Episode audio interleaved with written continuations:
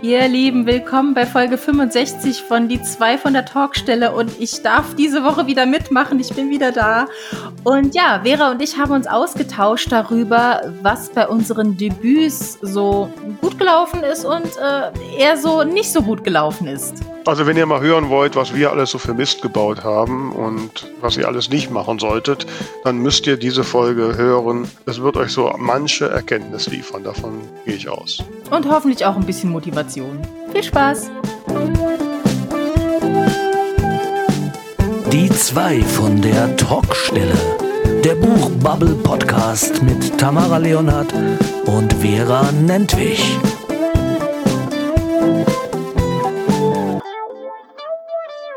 Hier sind die zwei von der Talkstelle und ich bewohne das zwei ganz besonders, weil sie ist wieder da, liebe Hörerinnen und Hörer da draußen. Freut euch auf die liebliche und faszinierende Stimme von Tamara Leonard. Hallo! Ja, sie ist wieder da. Hallo! Ha, ist das nicht toll? Endlich sind die zwei wieder vereint. Geht's dir gut, liebe Tamara? Äh, ja, oh. weitestgehend. Oh, das war jetzt aber, ne? Ich dachte, jetzt kommt ja Euphorie und ist schon wieder Luft raus. Ja, wir arbeiten dran. Ne? Ich bin noch, ich bin noch ein bisschen platt. Mhm. Ähm, Übrigens, wer sich gefragt hat, nein, es war kein Corona. Ähm, ja, aber ich bin noch ein bisschen platt und ich habe mir irgendwie jetzt auch die Tage noch irgendwas gezerrt. Mir tut mein Schlüsselbein weh. Und Vera, ich musste heute ganz spontan bis vorhin noch äh, zum Zahnarzt, weil mir ein Stück Zahn abgebrochen ist. Und als ich da so lag und die mit dem Bohrer in meinem Mund rumgevorwerkt hat, habe ich an deine Recherchestory gedacht und habe Blut und Wasser geschwitzt, ob die mich jetzt äh, aus Versehen umbringen wird. Ja, aber nein, also da bin ich ja sehr, sehr zufrieden und sehr glücklich, dass sie das nicht getan haben und dass du das überlebt hast und jetzt hier bist. Ja, Mensch, aber wenn ich deine Krankheitsgeschichte so höre, ich meine, könnte man ja denken, dass du die ältere von uns beiden bist. ja, im Moment habe ich einen Lauf. Ja. Ich hoffe, du hast mich ein bisschen vermisst. Ich habe auf jeden Fall deine Folge mit der äh, Sabine Kleve gehört und fand es super, super spannend. Und ich glaube, das war auch ohne mich äh, eine ganz tolle Folge. Ich war wirklich begeistert von eurem Gespräch. Auch das freut mich ja zu hören. Ich äh, erröte zart. Äh, äh, und äh, ja, na, jetzt hast du mir wirklich jetzt den Wind aus den Segeln genommen. Jetzt weiß ich gar nicht mehr, was ich sagen wollte. Gibt es denn irgendwas? Was für ein Wind? Ja, ne? äh, Gibt es denn noch, außer dass du jetzt wieder gesund bist, noch andere Highlights in deinem Leben? Ich, ich glaube, also gerade gerade nicht so ehrlich gesagt. Also ich hatte jetzt hatte jetzt dadurch, dass ich einfach äh, nicht so fit war, eine ruhige Zeit und das ist auch mal gut, mal ein bisschen zur Ruhe kommen, auch mal ein bisschen sich Gedanken über das ein oder andere machen. Aber ansonsten gibt es jetzt keine top aktuellen News. Wie sieht's denn bei dir aus? Bei mir gibt's tatsächlich top-aktuelle News, zu dem bin ich zwar auch ein bisschen mhm. gekommen wie die Jungfrau zum Kinde. Ich bekam letzte Woche ein E-Mail von meinem Verlag, äh, in dem äh, Größenmann Verlag, in dem ja Wunschleben erschienen ist. Und sie haben angekündigt, dass sie diese Woche äh, das E-Book von Wunschleben statt für 6,99 Euro für ganze 0 Euro verkaufen Ui. oder verteilen werden. Das ist tatsächlich jetzt ist das E-Book überall und ich habe vorhin extra nochmal geguckt auf sämtlichen Plattformen, also Thalia, Amazon und hast du dich gesehen, überall für 0 Euro kann man sich also runterladen, am besten gleich 20 Mal runterladen, ähm, ne?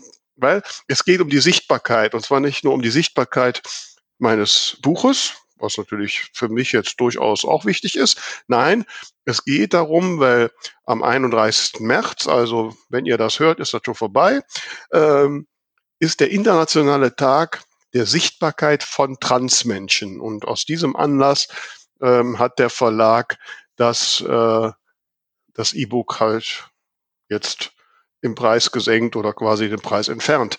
Also mhm. jetzt, wenn ihr das hört, vielleicht am Freitag, die Aktion geht bis zum 4. April. Also mhm. Ostersonntag. Genau.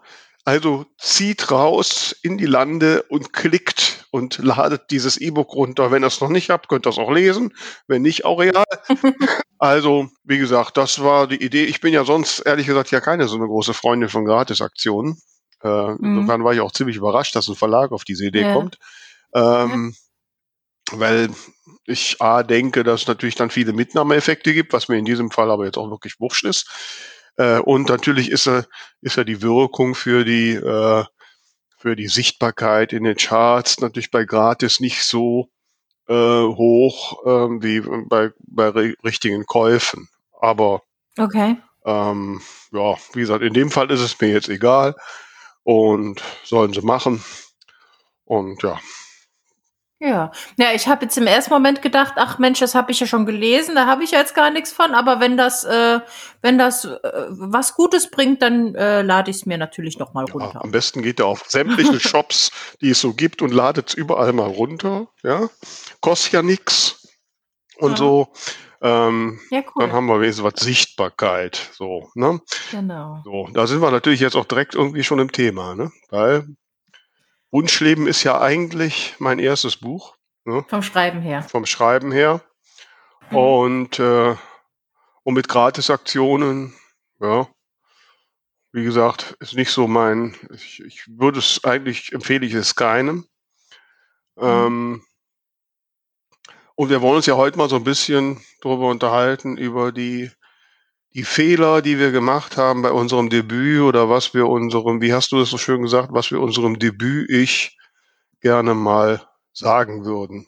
Genau, also nicht zwingend nur die Fehler. Ich meine, man hat ja vielleicht auch das ein oder andere gut gemacht, aber. Ach, tatsächlich. Ja. Äh, du nicht? Ja, ich bin mir nicht sicher. nur, nur Mist gebaut. ja, also ich glaube schon, es geht schon ins Grundsätzliche, das muss man schon sagen. Ne? Wobei, ich weiß nicht, die Situation ist natürlich auch so ein bisschen so wie, wie bei Kindern, denen man sagt, fast nicht auf die heiße Herdplatte. Ne? Die Folge ist, ja, die Folge ja. ist ja nicht, dass sie nicht drauf fassen. Wenn sie Glück hast, fassen sie halt was vorsichtiger drauf. Ne? ähm. Genau, ja, also es gab durchaus Dinge, die ich, äh, von denen ich eigentlich gelesen habe, dass man sie lassen soll, und ich habe sie natürlich trotzdem gemacht. Ja.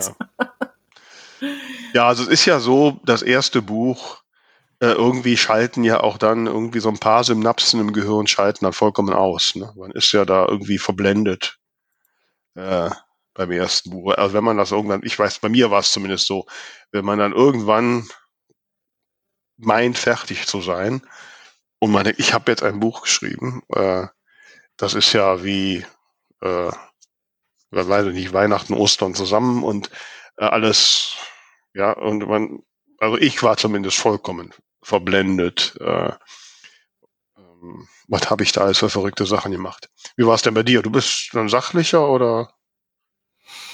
Mm. Du meinst jetzt von, von dem Moment, wo, wo, ich fertig war, mhm. emotional? Mhm. Ach, ich, ich, ich weiß gar nicht. Es war irgendwie alles so. In meiner Erinnerung ist es alles ein Riesendurcheinander. Ähm, also ich weiß noch, ich kann mich gut erinnern an den Moment, ähm, also das war zum Beispiel schon mal ein, äh, ja, ich sage jetzt mal, doch, doch, das war definitiv ein Fehler. Ich habe halt einfach, als ich endlich so weit war und gesagt habe, jetzt bin ich fertig, jetzt lade ich alles hoch, habe ich es halt einfach hochgeladen. Ich habe mir da jetzt keinen Veröffentlichungstermin überlegt, den ich vorher groß kommuniziert habe, weil ich halt auch nicht wusste von dem Moment an, wo ich hochlade, wie lang dauert das und so weiter, sondern das Buch war dann halt irgendwann verfügbar und dann habe ich halt gesagt, äh, hallo, es ist jetzt da. Ähm, das, da können wir vielleicht auch gleich nochmal drüber sprechen. Das sollte man natürlich äh, so nicht unbedingt machen, aber ich weiß noch genau, es war ein äh, sonniger Frühsommer oder Spätfrühlingstag, äh, wie auch immer man möchte. Und ich war gerade einkaufen und bin vom Laden zurück an mein Auto gegangen, habe einen Blick auf mein Handy geworfen und da war diese E-Mail, dass mein Buch verfügbar ist. Und da musste ich mich doch erstmal hinsetzen und mir selbst sagen, okay, du bist jetzt eine veröffentlichte Autorin. Okay, das heißt aber, bei dir war die Entscheidung, äh, dass du es im Self-Publishing machst, zu dem Zeitpunkt schon gefallen zu dem Zeitpunkt, als ich es veröffentlicht habe, ja klar. Ja. Sonst hätte ich es ja nicht gemacht. Okay, also hast du von vornherein oder hattest du, hast du vorher doch irgendwie gesagt, ich gucke mal nach Verlagen? Ich äh, habe eigentlich die ganze Schreibphase über mich ungefähr einmal pro Woche umentschieden mhm. äh, von allen möglichen Modellen. Äh, ich bewerbe mich beim Verlag, ich mache es im Self-Publishing, ich äh, gründe meinen eigenen Verlag. Also ich habe alles Mögliche durchgespielt, habe mir tausend Videos auf YouTube angeschaut, pro Contra Verlag, pro Contra Self-Publishing, ähm, weil ich es wahnsinnig schwer fand, mich zu entscheiden. Und ähm, wenn ich mich da recht erinnere, fiel die Entscheidung letzten Endes auf der Frankfurter Buchmesse. Das war dann auch meine erste Buchmesse 2017. Und da habe ich ganz viele ähm, ja so ähm, Vorträge und und Seminare und so weiter besucht ähm, über alle möglichen Themen und da ist dann letzten Endes die Entscheidung gefallen, dass ich es im Self-Publishing versuchen möchte. Ähm, ja, ich kann gar nicht mehr so genau sagen, warum, aber auf jeden Fall hat mit reingespielt, dass ich dann einfach diese, die Fäden in der Hand behalten und, und es in meinem Tempo machen kann. Und auch, was wir ähm, in der Folge mit, äh, na, wie hieß sie noch vom, vom Verlag? Hilf mir schnell. Sandra Thoms? Oder die vom, äh, von Random House? Ähm, von Random Katrin, House. Katrina genau. Eichel. Hm? Richtig, richtig. Ähm, die sagte ja auch, ähm, wenn du dich jetzt bewirbst, dann hast du vielleicht in anderthalb bis zwei Jahren einen Platz. Und ganz ehrlich, ich wollte einfach dieses Buch draußen haben. Für mich war einfach so dieser Gedanke, also gerade auch über die Messe zu laufen und, und mir vorzustellen, in einem halben Jahr oder in einem Jahr hast du dann selbst ein veröffentlichtes Buch. Das war einfach so faszinierend für mich. Ich habe mir dann gesagt, okay, wenn ich mal eins draußen habe, dann kann ich ja immer noch gucken, ob ich dann vielleicht einen Verlag habe. Hauptsache, ich habe dann schon mal was veröffentlicht. Also das wollte ich einfach, das wollte ich einfach nicht auf, aufschieben. Mhm. Wie war das bei dir? Also bei mir, ich meine, ich bin ja fünf Jahre hervor. Äh, das war ja so eine Zeit, so als das mit dem Self-Publishing so gerade losging. Ne? Also äh, mhm. 2010, 2011. Ähm, und also ganz ehrlich, als ich Wunschleben in der ersten Variante fertig hatte, hatte ich noch keinen Gedanken verschwendet an Self-Publishing. Ne? Ich war der Meinung, und das war ja auch so, ich meine, das Buch ist ja auch entstanden aufgrund äh, doch eines gehörigen Drucks aus meinem Umfeld, doch jetzt endlich mal dieses Buch zu schreiben. Mhm. Ne? Und von daher bin ich so ein bisschen mit der Intention reingegangen, so das ist jetzt das Buch und da wirst du schon einen Verlag finden. Mhm. Und ich bin das Ganze strategisch angegangen. Ich habe dann wirklich recherchiert, ne, habe gedacht, okay, wo könnte es passen? Ich habe so eine Excel-Liste gemacht mit Verlagen, mit Kontaktadressen, notiert, was wollen die, 30 Seiten Leseprobe, Exposé und so weiter. Und ähm, habe mir noch Materialien gekauft. Ich habe dann diese 30 Seiten Leseprobe immer schön gebunden und richtig schön gemacht. Und ähm, damals war ja noch mit per Post tatsächlich.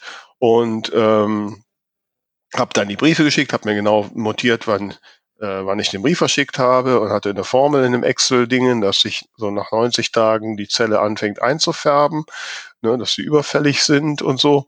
Und habe natürlich eine große Spalte für die Antwort äh, eingebaut und die ist auch größtenteils leer geblieben. Ich habe überhaupt nie irgendeine Antwort bekommen. Äh, ich habe sogar das Anschreiben kombiniert und weil es ja in dem Buch ein bisschen um die um darum geht, so wie man sich selbst sieht, habe ich mir extra Spiegelfolie geholt, habe äh, hab in jedem Brief war oben so ein, so ein Stück Spiegelfolie reingeklebt. Das heißt, meine Idee war, der Leser sieht sich selbst und darunter dann halt der Text, der sich darauf bezieht, wie man sich selbst sieht. Also ich habe das okay. sehr ja, cool. gut durchdacht, ja, und habe irgendwie 30 Verlage oder so in meiner Excel-Liste angeschrieben. Nachdem so die erste Schwung durch war und ich nichts hörte, habe ich die Kriterien, welche Verlage ich anschreibe, dann noch ein bisschen aufgeweicht. Aber ich habe wirklich keiner. Ich habe von einem Verlag habe ich mal eine Eingangsbestätigung äh, bekommen, als andere. Ich habe von überhaupt nichts gehört. So. Okay. Ähm, und ich weiß dann, ich bin dann nämlich auch das erste Mal in Frankfurt auf die Move-Messe gegangen und bin da voller Respekt durch diese durch diese Verlagshallen gegangen und äh, hab dann auch mal, ich hatte natürlich alles dabei, weil es hätte ja sein können, dass mich jemand auf der Messe anspricht und sagt, Sie haben doch bestimmt mal ein Buch geschrieben, können Sie nicht mal zeigen. ähm, und ähm, bin dann auch an die Stände und die haben dann schon die Hände mit dem Kopf zusammen, ne, von wegen auch schon wieder so eine Neuautorin, ne? und man merkte das so, ne? Also mhm. komm, komm mir bloß nicht zu nah. Und, ja, so. und ich weiß noch, dass ich, ich bin nach drei Stunden von der Messe wieder run runter. Ich war vollkommen konsterniert und, und äh, ziemlich zerknirscht bin ich dann wieder nach Hause gefahren. Ähm, und habe gesagt, okay, ne, ähm, das landet jetzt in der Schublade, dann, wenn ihr nicht wollt. Ähm, und dann habe ich aber gedacht, okay, immerhin habe ich ja jetzt geschafft, tatsächlich nach irgendwie 20 Jahren und diversen Anläufen was zusammenzukriegen, was so ein Buch sein könnte. Ähm, dann könntest du auch jetzt mal, ich hatte da immer noch so eine andere Idee, so aus Spaß was schreiben. Nicht dieses eine total wichtige Buch, was natürlich mhm. einen Bezug zum Leben hat und so, ne? Also das eine Buch, wo die Welt drauf gewartet hat, das hatte ich geschrieben. So, jetzt konnte ich ja irgendwas aus Spaß schreiben. So, und, ähm, und das habe ich dann geschrieben. Und da habe ich dann, da las ich dann davon, dass das jetzt so mit E-Book und so geht und mit Plattformen und dass man halt einfach hochladen kann. Und ähm, da war ich noch gut, da habe ich die Freundin von meinem Bruder, die äh, ähm, na, Grafikdesignerin ist, habe ich gefragt, kannst du mir nicht irgendwie ein Cover basteln? Die hat noch nie Buchcover gemacht, die hat dann halt mhm. was, so ein Bildchen gemalt, ne, so selbst gezeichnete Figur war das. Und, und dann habe ich das, vergesse ich nie, im Oktober war das, Oktober 2012, glaube ich, ja. Ähm, da gab es gerade die Plattform Neobooks, die hat, hat und war noch nicht lang da. War, war ja so die erste, ne, die das so machten. Und da habe ich das Buch hochgeladen. Und da gab es ja dann bei Neobooks quasi so ein Forum und die Leute, die bei selbst bei Neobooks waren, die konnten dann die Bücher, also die anderen lesen und man kriegte da relativ schnell dann Feedback. Und so nach einer Woche irgendwann hatte ich bei Neobooks drei, fünf Sterne Rezensionen. Mhm. Und da war ich vollkommen geflecht. Ne? Und da habe ich gesagt, wow, jetzt, das ist es. Ne? So, jetzt geht's los. Und, äh, und ähm, ja, und dann habe ich halt überlegt, was machst du? Und habe dann geguckt und wurden tatsächlich auch, äh, habe ich auch damals noch schon, schon eine Preisaktion noch mit XTME gemacht. Da bin ich damals so mit dem Buch sogar noch irgendwie in die Top 100 bei Amazon gekommen. Ne? Und damals ging das noch. Ne? Ähm, mit dem Büchlein. Ähm, und dann habe ich so weiter überlegt und äh, statt mich also wirklich aufs Schreiben zu konzentrieren, habe ich mich voll auf diese Vermarktung, auf die Technik gestürzt, auf alles und habe dann, vergesse ich nie, zwischen Weihnachten und Neujahr äh, in diesem Jahr, habe ich eine Presseinfo rausgeschickt an die lokale Presse, dass ich jetzt ein E-Book rausgebracht habe. Und das mhm. war ja so zu Beginn noch von E-Books, ne, wo das alles noch sehr ja. verpönt war. Und da kriegte ich am 2. Januar einen Anruf vom hiesigen Redakteur des lokalen Käseblättchens. Äh, er fände er ja super, er wird gerne mal vorbeikommen und eine Story über mein E-Book machen. So, ne? Mhm. Und ich hatte noch nicht mal einen E-Book-Reader und so, ne? Dann habe ich mir, da weiß ich noch gut, ich habe mir das iPad von meinem Bruder ausgeliehen und äh, das E-Book dann da drauf so drapiert und also das Cover eigentlich nur. Und dann kam der in mein Büro und dann hat er eine Story gemacht. Und da gibt es ein Foto, wo ich noch vor so einem altertümlichen Computer mit großem Bildschirm stehe und mit dem iPad und dem E-Book. So. Und dann stand ich hier, war ich auf der Titelseite so des Blättchens, ne? Und dann haben mich aber, wenn ich so rumkam, ständig Leute angesprochen, oh, sie waren ja in der Zeitung, aber ich lese ja keine E-Books, ne? Und äh, hm. ja, ich lese ja keine E-Books. Und dann habe ich mich erst angefangen, damit zu beschäftigen, okay, jetzt muss ich halt irgendwie auch gedruckt kriegen. Ja. Yeah. Und, und, das ging ja damals dann über CreateSpace von Amazon. Ne? Mhm. So, nächste Herausforderung wieder ein eigenes Cover daraus dafür machen. Und ähm, und dann habe ich das über CreateSpace rausgemacht und bin dann, also ich bin eigentlich blindlings da reingestürmt, ohne rechts und links zu gucken, vollkommen verblendet. Weil, ich meine, das Buch war nicht lektoriert, das Cover war nach heutigem Stand völlig dilettantisch. Ja? Ähm, und und die Geschichte, ja, also ich liebe diese Geschichte, ne, äh, die gibt, die gibt es ja noch, aber ähm, aber es war natürlich ich habe das so rausgehauen erstmal. Mhm. So, ne? Mhm. und, und bin einfach losgestürmt. Und das ist, glaube ich, das, was, ähm, also was ich meinem Debüt ich ähm, sagen würde, mein Gott, Vera, halt mal die Luft an. Ähm, guck dich erstmal ein bisschen was um. Und es gibt einfach keine zweite Chance für einen guten ersten Eindruck. Und, ne? Ja, ja. Ja, ich würde so. jetzt ehrlich gesagt beim ersten Buch gar nicht, also ja, natürlich ist es toll, wenn man mit dem ersten Buch gleich richtig reinhaut, aber ähm, ich denke schon, dass man auch mit dem zweiten Buch nochmal äh, einen neuen Start beginnen kann. Ja, aber der, du hast diesen, du hast diesen Bonus des, des Neuen nicht mehr. Also die, ja. die Leute, also ich meine, es hängt natürlich ein bisschen, ja, ich muss das mal aus meiner Perspektive sehen. Ich bin ja jemand, der, wie gesagt, ich mache direkt Presseinfo. Also dann erfährt direkt mhm. die ganze Welt davon. Ja, bei anderen sind es vielleicht der Freunde oder Verwandte, ja, und vielleicht noch deren Freunde, aber dann ist das gut. Ich posaune das gleich raus, raus. Und ähm, ich meine, je weiter du sowas rausbrauchst, und gerade bei noch so einem Buch, was eigentlich nach heutigem Stand einfach nicht gut war, äh, ja, dann, dann, dann, ähm, da bist du natürlich bei jedem, bei einigen doch schon abgehakt, naja, was macht die da? Und gerade so Self-Publishing hm. da. Ja, ne? sicher, natürlich. So. Und das dann wieder. Aber ich, ich wollte damit, ich wollte nur sagen, wenn es jetzt schief gelaufen ist, heißt das nicht, dass man äh, entweder sofort ein neues Pseudonym braucht oder einfach gar keine Chance mehr hat. Man kann immer noch weitermachen. Ich würde, also das wäre, also meine Empfehlung aus dieser Erfahrung ist, äh, vielleicht auch ein bisschen eher so machen wie du, sich wirklich ein bisschen umschauen und das erste Buch auch nicht so wichtig zu nehmen. Das erste Buch ist niemals das beste Buch. Das ist tatsächlich ein Ding, wo ich jetzt im Nachhinein denke, das hätte ich anders machen sollen. Und zwar habe ich gerade so während der Schreibphase habe ich, ich weiß nicht wirklich hunderte von Videos konsumiert zum Thema, wie schreibt man ein Buch, wie veröffentlicht man ein Buch, wie tut man dies, wie tut man das. Also ich habe YouTube komplett auswendig gelernt. Und da weiß ich noch genau, da war so ein, so ein amerikanischer Typ, ähm, der hat gesagt, wenn du ein Buch schreiben willst, dann setz dich erstmal hin und schreib ein richtig beschissenes Buch. Mach alle Fehler, die dir einfallen, schreib's nur für die Schublade, schreib einen totalen Müll. Und wenn du das einmal durch hast, dann schreib dein gutes Buch. Und ich habe mir so gedacht, ja, nee, ist klar, ich habe da keine Zeit für. Ich muss ja hier jetzt mein mhm. Buch veröffentlichen und so. Mhm.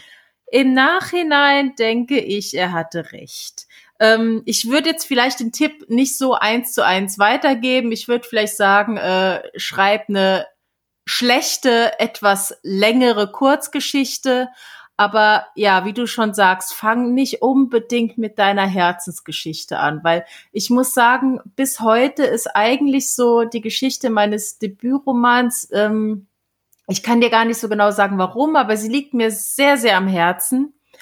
Und ähm, ja, deswegen werde ich die auch noch mal überarbeiten im Laufe des Jahres, weil ich einfach ähm, ja, weil ich das Ding doch gern noch ein bisschen perfekter haben möchte. Ich weiß von vielen, die es gelesen haben, die sagen mir, sie ist schön, sie berührt mich, aber ich denke, da kann man einfach noch mehr rausholen. Und ich finde es im Nachhinein wirklich schade, dass ich das so ein bisschen fürs Debüt ähm, ja, verbraucht habe. Ja, geht mir absolut. Ich habe ja dann, ne, also ähm, jetzt das Buch Keegans Leben ist ja quasi der Nachfolger von dem. Ach ja, doch zum Thema Titelauswahl kommen wir dann vielleicht auch gleich noch. Da habe ich auch alles verbockt. ähm, und ähm, ich habe es ja dann nochmal mit Lektorat, mit professionellem Coverdesign äh, die Geschichte gemacht. Und ich liebe die Geschichte nach wie vor und ich überlege auch immer mal wieder, ob ich da nicht nochmal dran aufsetze und nochmal was von dieser Geschichte schreibe. Ich liebe das. Ähm, aber ich habe mir halt wirklich durch dieses Vorstürmen und nicht rechts und links gucken und das erste Buch auch so wichtig nehmen, ähm, vieles kaputt gemacht. Äh, ich überlege jetzt gerade, mir ging eben, als du erzählt hast, ganz viele Sachen durch den Kopf, zu denen ich was sagen wollte. Ich muss mal gucken, ob ich es jetzt noch zusammenkriege. Also überleg mal kurz. Wir machen nämlich jetzt den kurzen Break und machen mal unseren Buchtipp. Ding, ding, ding, ding. Und hier ist wieder unser Buchtipp. Ihr wisst ja, liebe Hörerinnen und Hörer da draußen, wir stellen gerne auch euer Buch vor. Schickt einfach ein Mail an alle at 2 von der Talkstelle.de und wir schicken euch die Infos. Wer hat das denn für diese Folge gemacht, liebe Tamara? Das hat für diese Folge gemacht die Eileen O'Brien.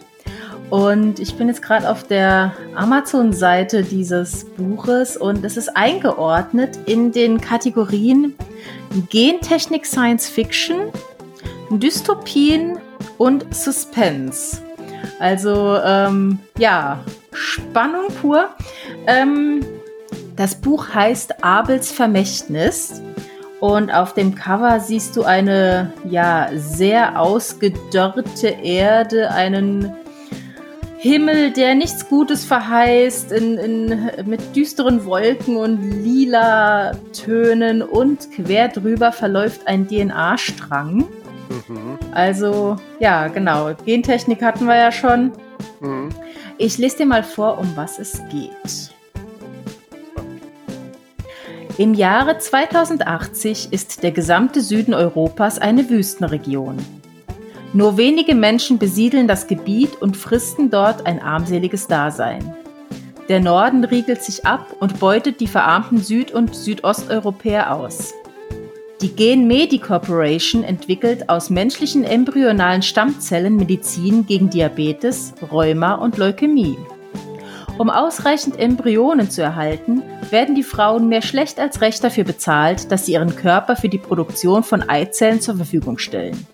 Für die meisten Familien ist dies die einzige Einnahmequelle. Der musisch begabte Abel wächst in einer privilegierten reichen Familie in Berlin auf. Er möchte Pianist werden, doch sein Vater, Direktor der Genmedi Corporation, hat andere Ziele für ihn vorgesehen. Er zwingt den Jungen, auf seine Musik zu verzichten und BWL zu studieren und bei Genmedi einzusteigen. Mehrfach rebelliert Abel, doch letztendlich resigniert er und versucht, den Erwartungen seines Vaters zu entsprechen. Als er nach dem Studium seine Tätigkeit bei der Genmedi aufnimmt, ist es eine seiner ersten eigenverantwortlichen Aufgaben, die Produktionsstätten in Spanien zu bereisen. Dort erlebt er, wie schwierig das Leben für die Menschen ist und wie sehr seine korrupte Firma die Familien ausbeutet. Er beschließt, die fast sklavenähnlichen Bedingungen, unter denen die Leute dort dahin vegetieren, aufzudecken und die Beteiligung der Genmedi an diesen Zuständen publik zu machen, ohne zu ahnen, in welche Gefahr er sich bringt. Wird es ihm gelingen, den Menschen zu helfen? Ja, wenn wir das jetzt mal wüssten, ne?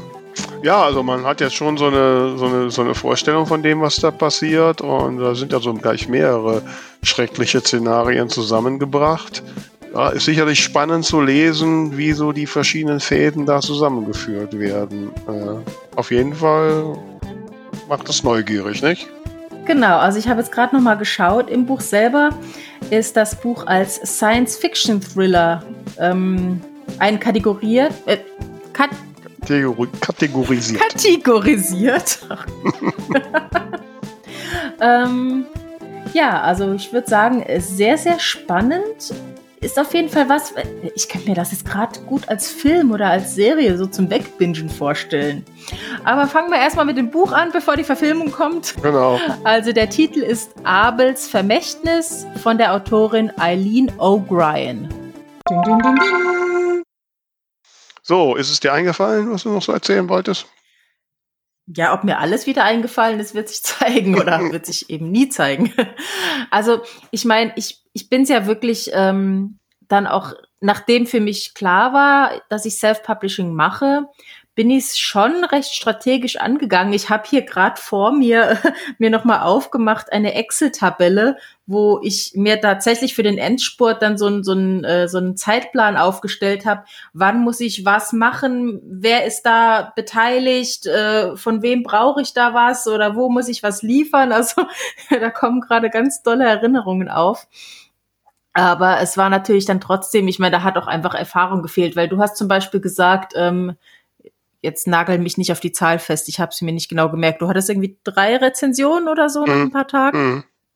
Das war zum Beispiel ein Punkt, ähm, das äh, würde ich mir im Nachhinein raten, gib da mehr Acht drauf, weil ich habe mir zwar einige Blogger und Bloggerinnen gesucht, denen ich vorab das E-Book geschickt habe und mit denen ich zum Beispiel eine Blogtour vereinbart habe, dann zur Veröffentlichung und oder hier mal ein Interview oder eine Vorstellung oder so. Aber ich habe mit denen nicht ausgemacht, dass die mir tatsächlich zur Veröffentlichung auch dann eine Rezension schreiben. So, und dann kam dann diese E-Mail, dein Buch ist da. Ich glaube, es war ein Donnerstag. Dann äh, habe ich am Folgetag dann groß gepostet, mein Buch ist da und habe den ganzen Tag aktualisiert. Und es kam keine Rezension und es kam keine Rezension und abends war immer noch nichts da. Und am nächsten Tag, das war ein Samstag, war immer noch nichts da und meine Laune fiel und fiel und war irgendwann unterm Keller und ich war so frustriert, weil keiner mein Buch rezensiert mm. hat. Mhm. Im Nachhinein denke ich mir, na ja, du hast ja auch mit niemandem drüber gesprochen, dass dir das vielleicht wichtig wäre. Mm. Also das würde ich mir auf jeden Fall im Nachhinein, im Nachhinein nochmal raten. Ähm, kommunizier das. Sag nicht nur, äh, würdest du mein Buch vorstellen, sondern mach auch aus, schreib mir bitte eine Rezension, ehrlich natürlich, aber bitte zeitnah zur Veröffentlichung. Mhm. Damit man dann eben nicht tagelang immer wieder gucken muss und da ist immer noch nichts da. Mhm. Wobei ich sogar so weit gehen würde nach meinem heutigen Stand und ich meine, mittlerweile bin ich ja da auch so. Ich mache ja gar nicht mehr so groß viel Bohai um Buchstart. Ne, es gibt so ein paar Grundsachen, die ich halt mache. Ähm, aber damals habe ich ja natürlich, klar, da war das neue ähm, alles Mögliche ausprobiert. Ähm, also was ich heute ein, einem Menschen äh, sagen möchte, die ein, der oder die ein Buch schreibt oder schreibt, ja, schreibt, A, mit Social Media und mit den Kanälen schon vor dem Buchschreiben anfangen. Ja, äh, auf jeden Fall. Ne, damit man die Community schon mal so ein bisschen hat. Äh, das war bei mir auch ganz natürlich, weil ich hatte, Entschuldigung, ähm, ich hatte Instagram schon ich glaube, zwei Jahre vorher einfach so für mich gestartet und habe mich da mit Leuten ausgetauscht und konnte dann so nach und nach, da habe ich dann so mal gepostet, ich schreibe jetzt ein bisschen und so und dann hat sich das Thema so langsam gewandelt, bis dann irgendwann der Punkt kam, wo ich meinen Account umbenannt habe auf mein Pseudonym, wo ich die alten privaten Bilder rausgelöscht habe. Das heißt, das, das hat sich relativ natürlich aufgebaut und dann konnte ich dadurch auch meinen gesamten Schreibprozess über, über ja mehr als ein Jahr eigentlich begleiten. Also das äh, mhm. lief insofern da ganz, ganz praktisch. Ja, ich habe das ja alles danach erst äh, angefangen. Vorher war ich da gar nicht. Ich hatte einen Twitter-Account, das war das Einzige, was ich hatte, aber ähm, das habe ich alles dadurch erst angefangen. Ähm, und was ich halt heute auch sagen würde, oder nein, nicht nur sagen würde, sondern sage, die beste Market, das beste Marketing für das erste Buch ist ein weiteres Buch. Ähm, ja. Und also gar nicht so sehr, ah, klar, ein bisschen Social Media machen, aber so sehr, dass so in dem Maß, dass es einem auch angenehm ist und lieber mhm. die Power drauf setzen und das nächste Buch schreiben. Ja, ja, ich gucke hier auch gerade, also ich habe da äh, ganz am Ende meiner Tabelle steht ähm, noch ohne Termin und da stehen jede Menge Dinge, die zu tun sind, ähm, wie zum Beispiel Lovely Books Leserunde, Lesezeichen und Flyer drucken lassen, ähm, Presseinfo, ähm, das waren lauter Sachen, da wusste ich nicht recht, wann muss ich die machen und das, ich kann mich gut erinnern, das hat mich teilweise auch überfordert, weil es einfach an so vielen Stellen irgendwas zu tun gibt und da würde ich mir jetzt im Nachhinein auch sagen, ja, natürlich, gewisse Dinge sollten zur Veröffentlichung stehen, aber ich habe dann zum Beispiel, ich glaube, sechs Wochen nach der Veröffentlichung noch eine Leserunde gemacht. Natürlich wäre es optimal gewesen, die kurz vor oder zur Veröffentlichung zu machen. Aber es war sechs Wochen oder acht Wochen später war es auch noch interessant und, und, und nützlich. Also es, es ist nicht immer alles verloren, wenn man nicht alles gleichzeitig hinbekommt oder äh, Lesezeichen muss man jetzt vielleicht beim Debütroman auch nicht zwingend sofort zum Buch haben. Ich habe zum Beispiel auch. Also da muss ich mal ähm, einhaken, da würde ich sogar so weit gehen, ähm, dass, also gerade diese Merchandise-Artikel, das ist etwas, was ich häufig bei Debütautorinnen, Autoren sehe, wo die viel zu viel Zeit für investieren der Werbewert mhm. dieser Merchandising-Artikel, den schätze, der ist wirklich nur dann irgendwie existent, wenn du halt wirklich irgendwie auf Messen bist oder sowas. Ja, und selbst da genau. ist er genau. kaum messbar. Also ähm, ich glaube, ich habe tatsächlich die Lesezeichen dann auch erst im Herbst zu meiner ersten Messe ähm, drucken lassen, wenn ich mich recht erinnere. Das war äh, die Hombuch, da hatte ich einen kleinen Stand und da habe ich die natürlich ausgelegt, sowas ist gut. Oder heute, wenn ich irgendjemandem was schicke oder so, dann schmeiße ich meine Lesezeichen damit rein. Ähm, Ob es was bringt, weiß ich nicht, aber ich finde es eine nette Geste auf jeden Fall. Ähm, aber ja, also da man, man muss nicht alles auf einmal machen. Weil das, äh, man, man verliert ganz leicht den Kopf ansonsten. Ja, also da muss ich auch sagen, da muss man sich wirklich auf das Wesentliche konzentrieren und, und da bringt es natürlich schon was, wenn man sich vorher ein bisschen schlau macht, was ich natürlich nicht gemacht habe. Ähm, und aus dem heutigen Stand würde ich jetzt sagen, beim Merchandising-Artikel, äh, ich finde die Leseprobenheftchen wichtig, aber auch nur deshalb, weil ich, weil ich jetzt mittlerweile halt äh, ähm, in guten Kontakt zu dem Buchhandel habe. Äh, für einen Debütroman, ich muss ganz ehrlich sagen, ich, ich würde eigentlich ähm, einem, einer Debütautorin, einem Debütautor noch nicht mal unbedingt empfehlen, mit dem Debütroman zur Buchhandlung zu gehen. Ähm, sie sollten das zweite schreiben und äh, dann nochmal gucken, wie ist die Resonanz und und ganz wichtig, was man ja gerade, was habe ich ja auch gemacht beim Debüt, ne, ich wollte ja kein Geld investieren, also hatte ich kein Coverdesigner, Lektorat schon mal gar nicht. Und ähm, wenn man damit irgendwie zu Profis und Buchhandel geht, dann macht man sich echt was kaputt. Hm, das stimmt, das stimmt. Was ich zum Beispiel ähm, viel äh, spannender finde als jetzt irgendwelche Print-Werbematerialien, äh, ähm, das habe ich auch, kann es nicht mehr genau nachvollziehen, aber ich glaube schon zur Veröffentlichung fertig gehabt, ähm, ist so ein kleiner Videotrailer. Das finde ich gerade in der heutigen Social-Media-Zeit, ähm, wo die Leute einfach nur durchscrollen und keine Lust mehr haben zu lesen, finde ich sowas eigentlich schon sehr, sehr gut. Einfach so eine Minute, wo gerade so die wichtigsten Infos an Text eingeblendet werden, dass man noch nicht mal den Ton anmachen muss. Ein paar schöne, stimmungsvolle Bilder. Also das ist was, was ich, ähm, was ich sehr viel nützlicher finde als dieses ganze Pipapo an, an Printkram. Aber auch da muss ich ganz ehrlich sagen, wenn du das, wenn du das machen kannst mit Eigenmitteln und es dir nicht sonderlich viel Mühe bereitet, von mir aus, aber wenn du da für Geld in die Hand nehmen musst äh, und das machen lassen, vergiss es, lass es. Ach nee, also ich muss ehrlich sagen, meinen ersten äh, Videotrailer zum ersten Buch, da hatte ich keine Ahnung, wie sowas geht und hatte zum Glück eine Arbeitskollegin, die äh, mit äh, Adobe Premiere umgehen konnte, die hat mir das gemacht äh, als als Freundschaftsdienst aber zum Beispiel beim zweiten Buch, da habe ich mir eine App runtergeladen. Da kannst du einfach äh, Stockfotos, mhm. gibt's ja auch kostenlose Stockfotos, reinladen, Text draufpacken. Also alles, ich habe den gesamten Trailer am Handy gemacht. Ähm, also das ist definitiv hinzukriegen. Wer, Aber wer das so ist ja auch nichts anderes als einfach zusätzlicher Content für Social Media. Also ich würde da nicht so ja, sehr. Ja, aber ich finde es schon. Aber nee, es ist jetzt nicht das Allerwichtigste, aber ich finde es schon. Also wenn ich so durchscrolle und da steht ein Klappentext, lese ich den mit weniger Wahrscheinlichkeit, als wenn da bewegte Bilder sind und mir die, die einzelnen Sätze eingeblendet werden und das Ganze maximal eine Minute dauert. Da bleibe ich eher dran hängen. Ja, wobei äh, bei Social Media ist ja, der Effekt ist ja nicht so, dass man, also gerade wenn man da jetzt so eigentlich Buchwerbung postet. Es ist ja nicht so, dass die Leute den, den, da den Post sehen und sagen, ah, oh, interessantes Buch, ich klicke mal drauf und kaufe es sofort. Passiert ja nicht. Mhm. Ne? Nee, nee, das, das muss schon ein so, paar Mal es muss ein paar Mal kommen und du baust dadurch ja eher ein Image auf, das nachdem irgendwann abgespeichert ist, Tamara Leonard, aha, Autorin. Und wenn sie das nächste Mal mhm. bei Amazon oder sonst wo äh, auf deinen Namen äh, stoßen, dass ja, ja, die kenne ich ja, da gucke ich mal genauer hin.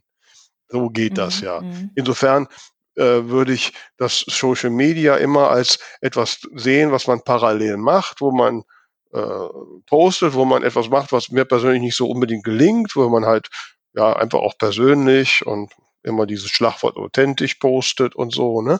Ähm, so, um einfach einen Kontakt aufzubauen. Aber mhm. ich glaube nicht, dass ähm, gerade für ein Debüt ähm, so dieses normale Social Media Posten so ausschlaggebend ist. Wenn du natürlich jetzt eine Community hast von, weiß ich nicht, 5000 Leuten, ja, die alle schon deine Fans sind und du sagst, hier ist auch mein Buch, dann werden da vielleicht, mhm. weiß nicht, zwei, 300 davon das Buch kaufen und es dadurch natürlich einfach hat es von alleine Sichtbarkeit in den Shops. Okay. So. Mhm. Aber dafür ist wesentlich effektiver, ist ein Newsletter viel effektiver als Social Media. Aber den muss man halt auch erstmal aufbauen. Dafür musst du wieder Content schaffen. Ne?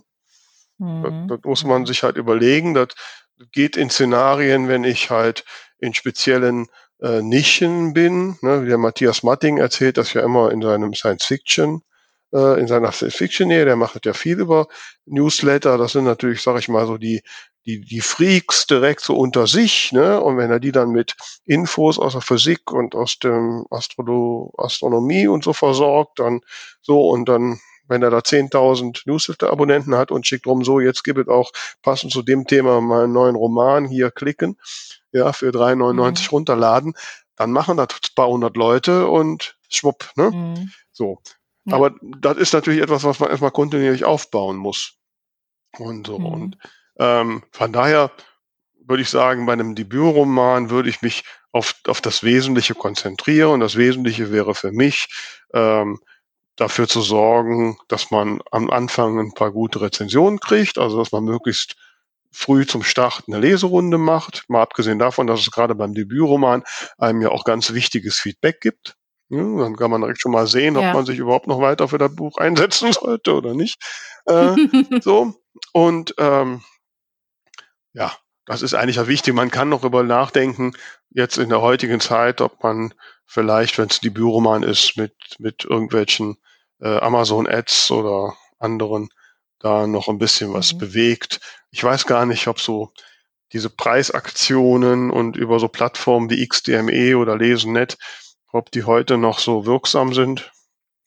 Ähm, aber das sind so die wesentlichen Sachen. Alles andere, also wenn du nicht schon parallel Social Media machst, ja, so, dann, ja, also dann musst du halt eh noch aufbauen. Dann, wie gesagt, nimm die Zeit mhm. lieber und schreib das nächste Buch.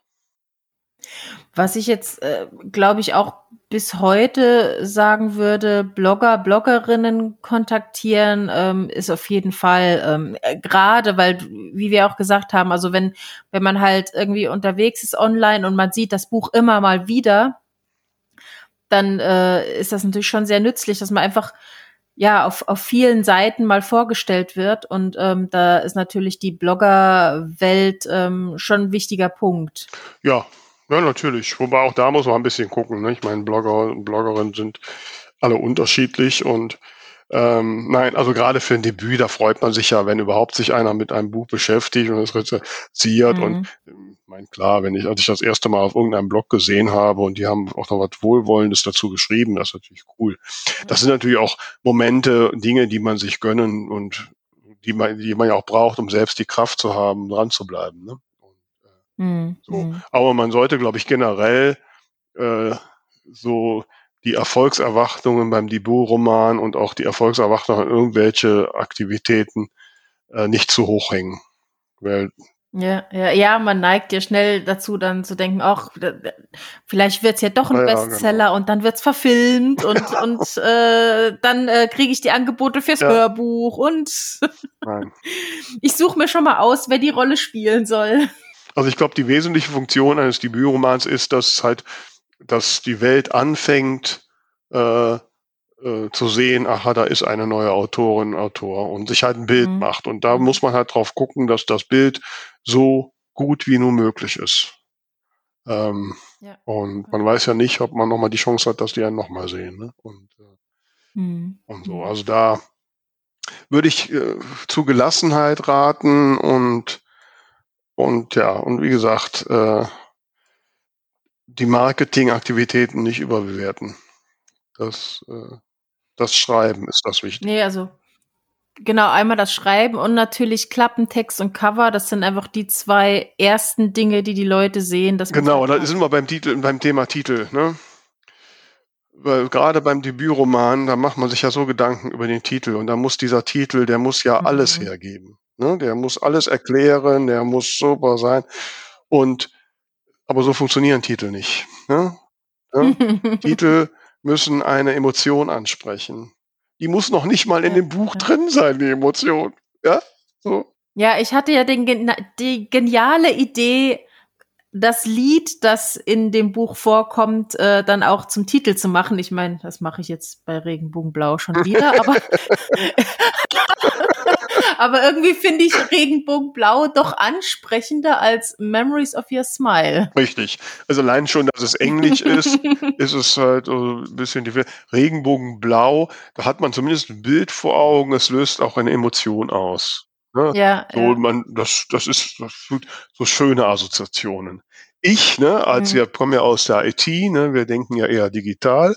Ähm, ich habe mir dann komplett aus, erstmal ausgedacht, so worum geht das Buch? Es geht ja, ne, es, äh, die Handlung, äh, es geht um um Schicksalsboten, die einen Menschen aus dem normalen Leben kicken und der arme Kerl in dem Fall muss dann gucken, dass er irgendwie wieder zurückkommt. So, also hatte ich ne, das Stichwort rausgekickt. Da ich dann direkt schon mhm. dachte, das wird eine Reihe, hatte ich das ideale Konstrukt, ähm, dass ich da einmal rausgekickt, Doppelpunkt, und weil in dem ersten Teil der, der arme Kerl wirklich ja regelrecht gekickt wird und dann immer weiße Sterne sieht, ne? also man sieht ja Sterne so mhm. comichaft, mhm. habe ich das erste Buch okay. rausgekickt, Doppelpunkt, weiße Sterne. Ah, so, okay. Ja, da muss ich aber erklären, weil wenn jemand rausgekickt Doppelpunkt weiße Sterne liest, hat er keinerlei Emotionen. Ne? Versteht überhaupt nicht, worum ja, es geht. Ja, ich muss sagen, ich, ich, ich denke eher so an Fußball. Ja, genau. Ne? So. ähm, ich meine, der zweite Teil heißt dann rausgekickt blaue Vögel, ähm, weil, äh, weil die, äh, die Protagonistin immer Somewhere over the, over the Rainbow singt und da kommt ja die Zeile Bluebirds und so weiter. Und ja, Wobei ja. das auch noch eine falsche Übersetzung ist. Das sind keine blauen Vögel. Bluebirds, das ist eine Vogelrasse. Aber, ah, okay. Also, ja, ich habe mir das sehr ne, ausgedacht, aber das funktioniert natürlich überhaupt nicht. Ne? Und mhm. ähm, also nicht so so viel und ist ja auch so, das erleben wir ja auch, wenn wir so Klappentexte lesen, dass einer dann irgendwie alles in den Klappentext reinbringen will. Nein, darum geht's überhaupt ja, nicht. Ja. Es geht ausschließlich darum, dass jemand das wenn er das liest, wenn er das wahrnimmt, dass er sich gut fühlt und den Reflex hat, nach diesem Buch zu greifen oder zu klicken, kauf mich. Alles mhm. andere ist wurscht. Kein Mensch guckt nachher in den Klappentext oder auf den Titel, ja, und also du könntest ein Buch Regenbogenblau ne, halt nennen und da kommt das Wort Regenbogenblau kommt überhaupt nicht in dem Buch vor. Da wird kein Mensch am Ende sagen, aber da kommt überhaupt nicht Regenbogenblau vor. Ne? ja, da, da, bin ich mir jetzt nicht ganz ja, sicher, aber so. ich verstehe schon, was du meinst. Es gibt ja. genügend Bücher, wo das ähm, ist. Ja, also. Ja, ich muss sagen, also ich glaube generell dieses Problem alles reinbringen, das zählt sowohl für den Titel als auch fürs Cover als auch für den Klappentext. Ich kann mich gut erinnern. Also ähm, was ich ja definitiv, um nochmal Werbung zu machen, richtig gemacht habe, ich bin vor meiner Veröffentlichung in den Self-Publisher Verband eingetreten. Mhm. Und ähm, es war tatsächlich, also allein durch die Facebook-Gruppe, da habe ich dann einfach mal meinen Klappentext und mein Cover eingestellt und habe da sehr, sehr kompetente Unterstützung bekommen. Ähm, beim Klappentext habe ich sie beachtet. Ich würde auch bis, also ich, wenn ich mein Buch neu mache, ich glaube, ich würde den Klappentext auch weitestgehend so lassen. Ich bin mit dem tatsächlich zufrieden. Ich finde den knackig und aussagekräftig. Okay, ich werde den nochmal lesen. Cover Ähm, beim Cover ist es ja so, ich habe das zusammen mit einer befreundeten Grafikerin gemacht.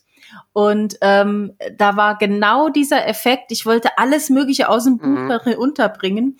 Und ich, also es gab eine noch frühere Version, die noch scheußlicher war als die, die es letzten Endes geworden ist. Aber Wings of Love ist doch Und der nackte Mann, oder?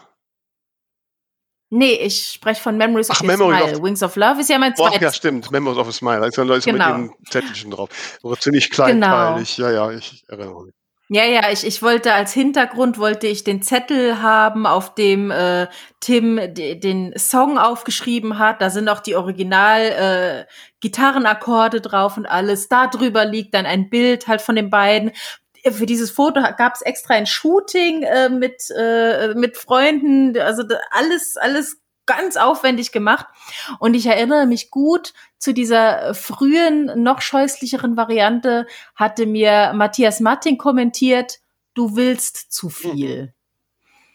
Und dann habe ich zwei, drei Elemente runtergenommen, weil ich hatte noch viel mehr tolle Ideen, die da unbedingt mit drauf müssen. Aber äh, ich hätte wahrscheinlich seine Aussage noch ein bisschen ernster nehmen müssen. ja, also was ja. wollen wir denn jetzt so als Fazit ziehen für unsere Debüt-Ich? Was würdest du, wenn du so drei Punkte hast, was würdest du deinem Debüt-Ich jetzt sagen? Was würde ich meinem Debüt-Ich sagen? Also, Schwerpunkt muss sein deine Geschichte und die Verpackung. Ähm, mach dich wegen Kleinigkeiten im Marketing nicht zu verrückt. Und ja, was ist der dritte Punkt? Ja, wenn du schon mit zwei fertig bist. Also das sind so, das finde ich die zwei wichtigsten Sachen. Ja, und, und, wie du auch schon gesagt hast, also äh, denk dran, äh, danach, äh, also nach dem Buch ist vor dem Buch. Ja. Was mir gerade noch so einfällt, ähm, was ich auch ähm, mir selber nicht sagen muss, weil ich es nicht gemacht habe, aber was oft ein Thema ist, glaube ich. Ähm, es ist ja schon, also ich finde, die Beziehung, die man zu seinen Debütprotagonisten hat, ist ja, glaube ich, schon mit die engste, weil es einfach äh, wahnsinnig äh, intensiv und emotional alles ist und man wirklich mit diesen Figuren verwächst und dann ist halt das Loslassen wahnsinnig schwer. Also ich habe dann wirklich überlegt, okay, was kann ich als Fortsetzung machen, weil ich einfach diese beiden Figuren nicht loslassen konnte. Mir ist aber nichts Schlaues eingefallen und letzten Endes habe ich dann eine ganz andere Geschichte geschrieben. Und ich glaube, das ist natürlich nicht die blödeste Entscheidung gewesen, weil eine Fortsetzung lesen ja immer nur die Leute, die Teil 1 gelesen haben. Mhm. Das, und meistens auch nicht alle von denen. Das heißt, die Fortsetzung wird immer weniger Leser und Leserinnen haben als der Teil davor. Und wenn man aber als Debütautor oder Autorin ähm, gerne immer ein bisschen mehr seine Leserschaft steigern möchte, ähm, macht es, glaube ich, Sinn, als zweites Buch wirklich eine neue eigene Geschichte zu machen. Ja, kann ich nur unterstützen, weil das mein Nachfolgebuch, ne, das besagte rausgekickt blaue Vögel, wie ich heute noch finde, also A von meinen Büchern mit mein Lieblingsbuch ist und ich glaube, es ist auch eins der besten. Mhm. Ähm, und aber das hat natürlich voll im Schatten natürlich auch leidet unter Titel und allem und unter, unter dem auch Frust, ne, den ich dann auch hatte, weil das am Anfang nicht so funktionierte, voll gelitten. Und ich hätte, glaube ich, wenn ich anders vorgegangen wäre, ruhiger vorgegangen wäre und hätte ich vielleicht diese Geschichte in einem anderen Zusammenhang geschrieben und sie hätte das bekommen, die Aufmerksamkeit bekommen, die sie verdient. Und mhm. ich möchte mein Debüt ich sagen, mein Gott, atme mal durch das erste Buch ist nie der, das beste Buch. Ähm, mach das nächste Buch und bleib einfach dran und, und dann kommt der Rest von allein. Genau, nicht so verbissen, Spaß dran haben.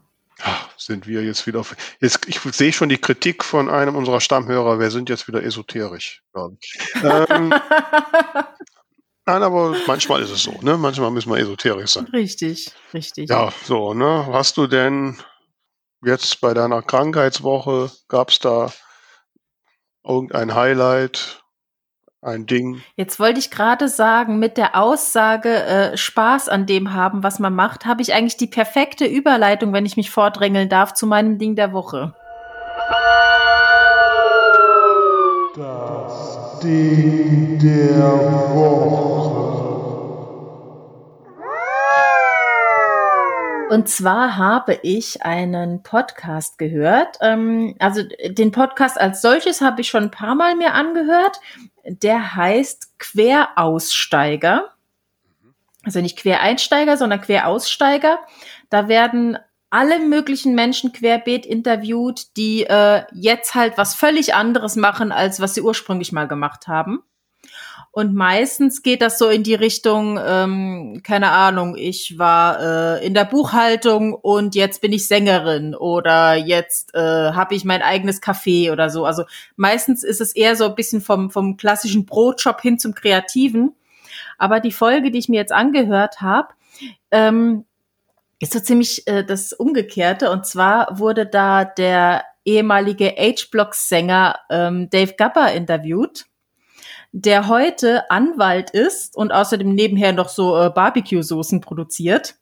Und das war ein wahnsinnig, wahnsinnig interessantes Interview. Also erst hat er natürlich so ein bisschen erzählt, wie das damals war, als die H-Blocks groß geworden sind, was er so erlebt hat mit äh, einem mal eben aus dem Fahrstuhl kotzenden Robbie Williams und lauter so Geschichten.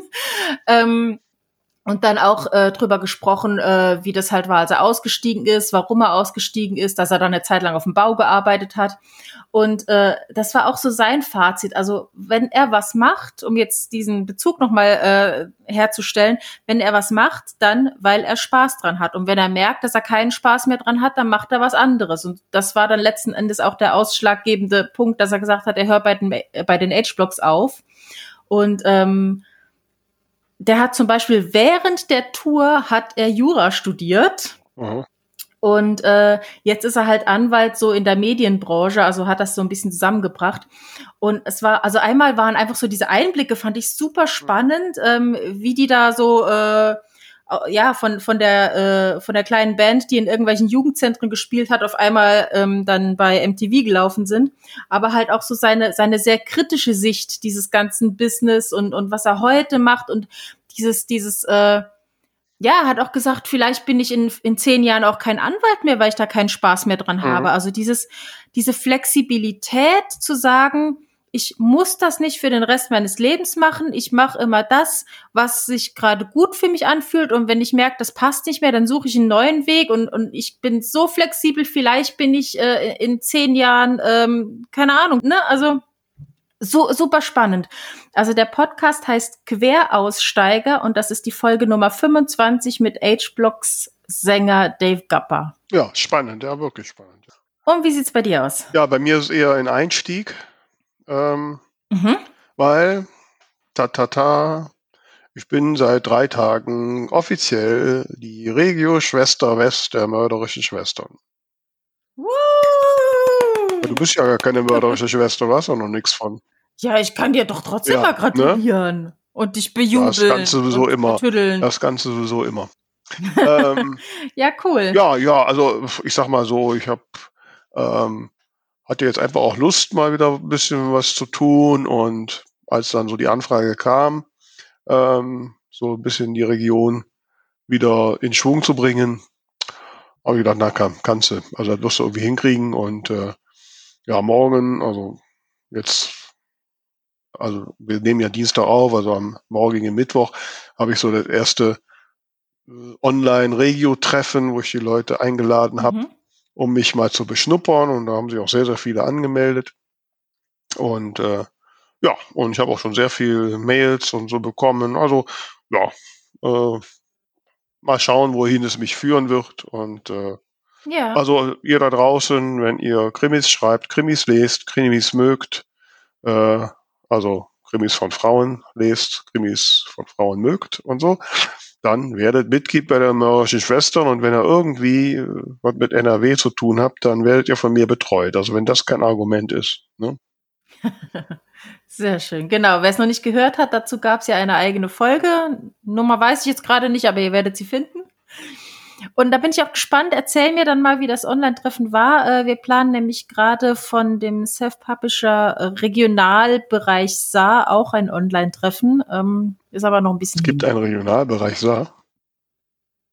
Ja, also was, was heißt Bereich? Also äh, die Alexandra Bröhren und ich haben vor zwei Jahren, mhm. glaube ich, das erste Regionaltreffen im Saarland organisiert und seither gab es, glaube ich, zwei weitere und dann äh, kam das böse C. Und jetzt haben wir gesagt, jetzt wollen wir doch online was machen. Und genau, das wird dann im April passieren. Von daher bin ich gespannt, was du berichtest. Ja, ich werde, ich werde es berichten. Genau. Sehr schön. Ja, dann haben wir Folge 65 im Kasten, nicht? Und wir hoffen sehr, liebe Hörerinnen und Hörer da draußen, falls ihr so vor eurem Debüt steht, dass ihr den einen oder anderen Tipp mitnehmen konntet, äh, dass ihr vielleicht nicht dieselben Fehler macht wie wir oder wie das bei den Kindern mit der Herdplatte ist, die vielleicht ein bisschen vorsichtiger macht. ähm, das wäre uns ein großes Anliegen, wenn wir euch da in irgendeiner Form helfen konnten. Ja, Tamara. Und wenn ihr Fragen habt, dann meldet Doch, sowieso. Und auch wenn, könnt auch gerne mal posten, was mit eurem Debüt nicht so geklappt hat, was ihr besser machen wolltet. Da sind wir sehr gespannt drauf. Genau. So, war das das Schlusswort genau oder sagst du noch was Längeres? das war das Schlusswort. Und äh, weiterhin frohes Schreiben, hört uns, teilt uns, äh, kommentiert uns und bis bald.